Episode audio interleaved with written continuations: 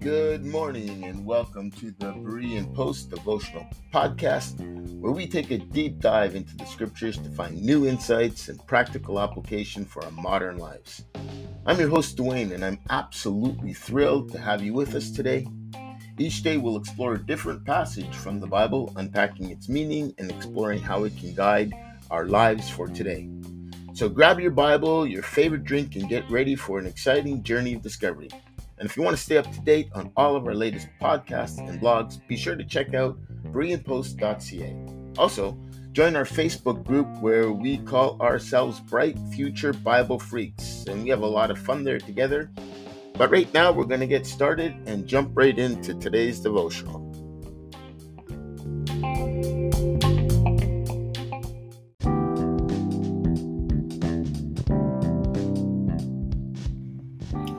Good morning and welcome to another episode of the Berean Post Bible um, devotional podcast. Rather, for those of you that have been following along, we have been going through the book of Colossians and we are in chapter chapter three, and we're going to be looking at verses 12 to 25. This is part uh, three. In other words, this is the third time we're coming back to this uh, particular passage to see what we can to glean from it. I'm just going to go ahead and jump right in.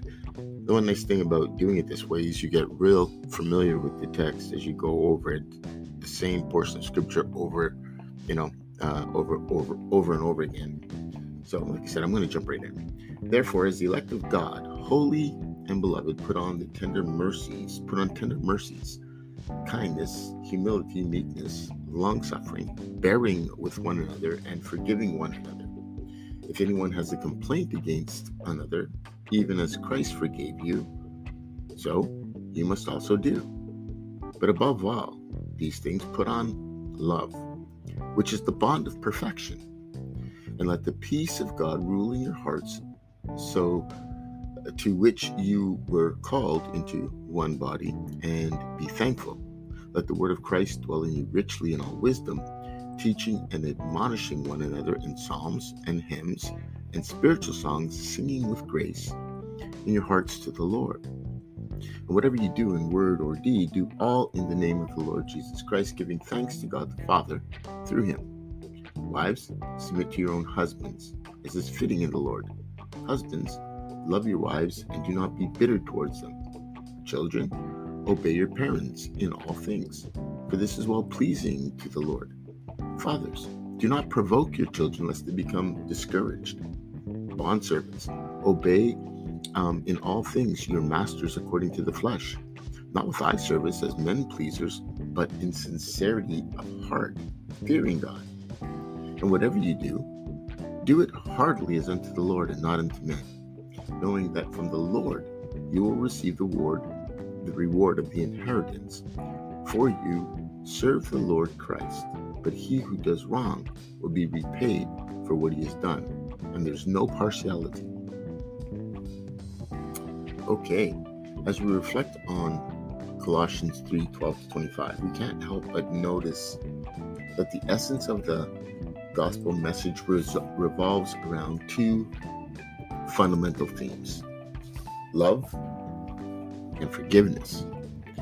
God's love for the world is so immense that he gave his only Son, that whoever believes in him shall not perish but have eternal life. Now, although our sins merit physical and spiritual death, God's love and willingness to forgive enables us to experience redemption and restoration through the person and work of Jesus Christ. It's unfortunate, though, that um, we often tend to focus on the aspect of receiving love and forgiveness rather than the imperative of responding to this divine grace by extending love and forgiveness to others. The preaching that excites us the most, frankly, is usually centered around receiving love and forgiveness rather than motivating us to live a life that reflects love and forgiveness we have received. It may surprise some that the benchmark of true Christianity in the church is not based on one's biblical knowledge, preaching, or even spiritual gifts.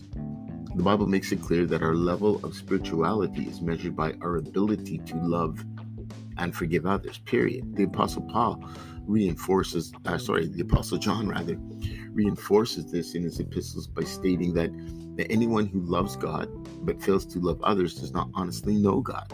And it's just that simple.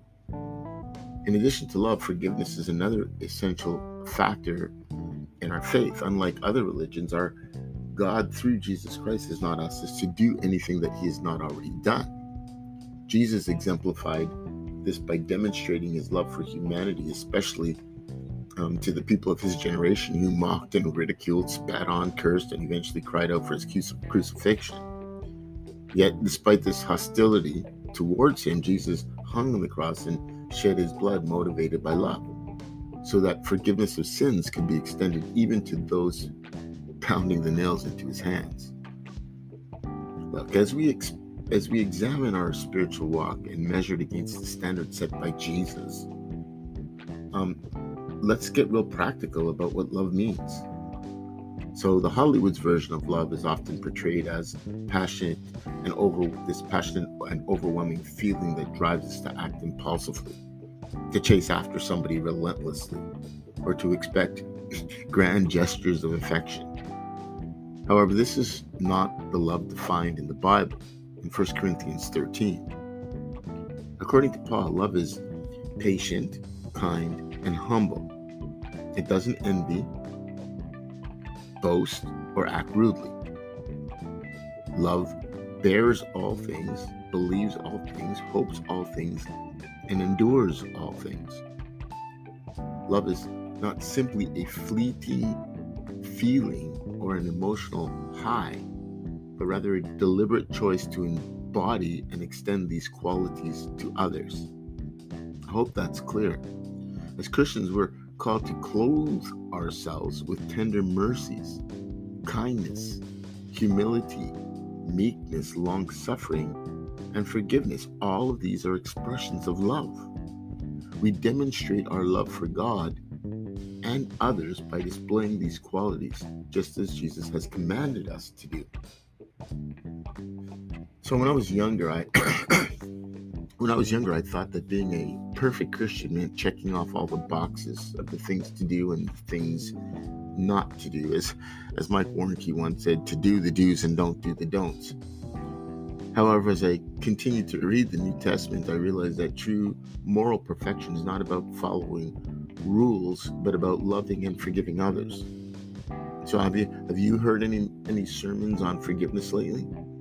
And if so, have you have you taken it to heart? Have you forgiven those who have you, that have wronged you? Jesus commands us to forgive, which is which is central to his message of, re, of redeeming and restoring humanity. Jesus was not concerned with following the laws for the sake of it.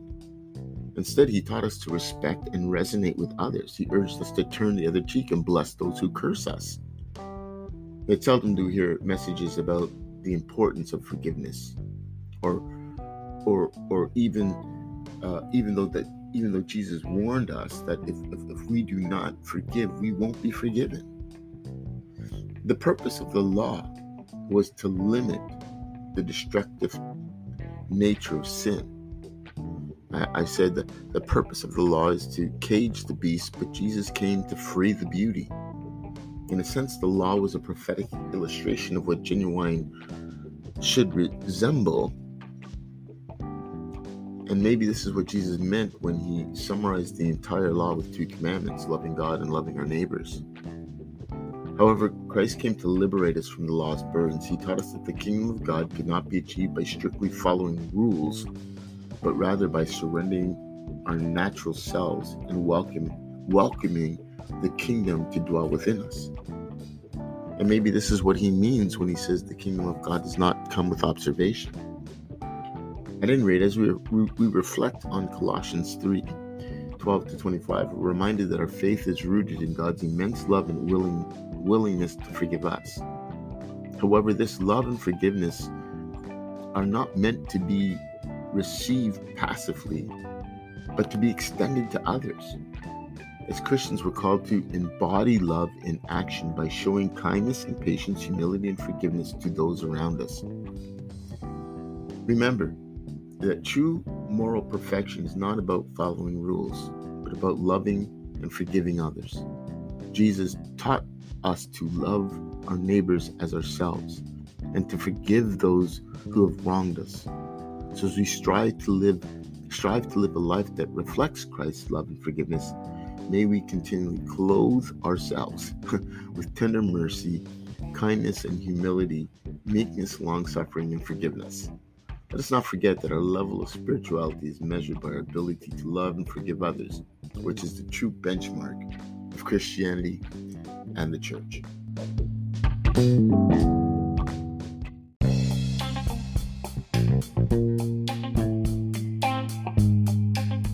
Thank you for tuning in to this edition of the Berean Post podcast. I hope you've enjoyed our discussion and it's brought you some encouragement and insight. Hey, if you want to stay up to date with all of our latest blogs, posts, and podcast episodes, be sure to visit bereanpost.ca and subscribe. Don't forget to share our website with your friends who might need some inspiration or motivation. You can also join our community of bright future Bible freaks on Facebook. Until next time, may peace and blessings abound in your home.